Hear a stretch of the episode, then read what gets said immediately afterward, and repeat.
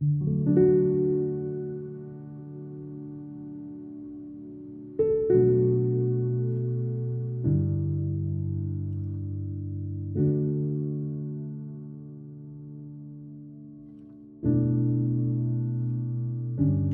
psalm, along with remaining psalms, begins and ends with the statement, Praise the Lord.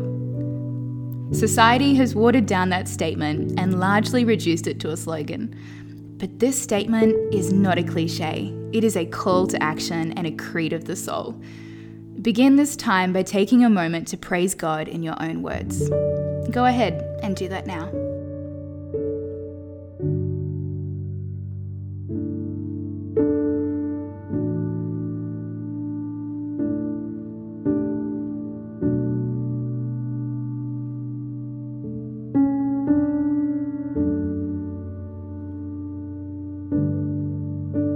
This psalm lists many reasons for which God can be trusted and therefore praised. He is the creator. He provides food for the hungry, sets prisoners free, gives sight to the blind. He sustains and he protects.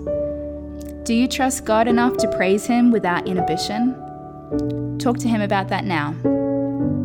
Thank him that he is trustworthy. Remind yourself that he is who he says he is.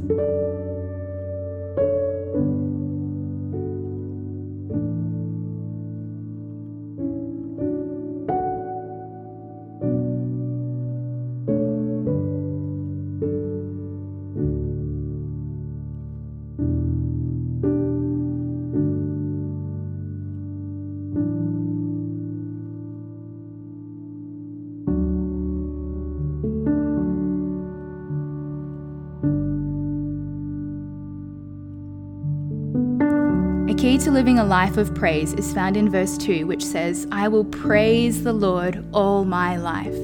I will sing praise to my God as long as I live. A life of praise is not resigned to a daily decision based on feeling or convenience, but it is a constant outworking of a lifelong commitment. Have you committed to praise the Lord for all of your life? What does that mean to you right now?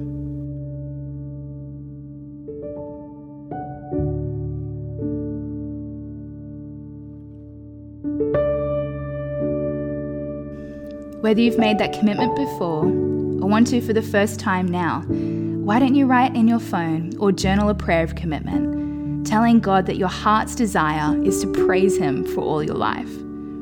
Write it in your own words that from today forwards, you will praise Him.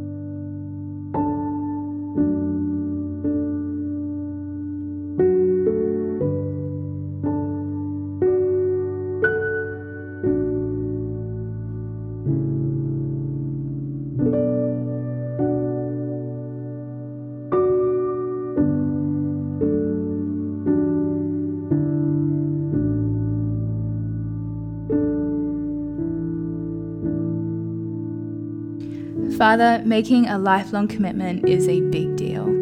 Thank you that your spirit, though, enables us. And I stand with people from all around the world right now to declare that we will praise you for all our lives. In Jesus' name.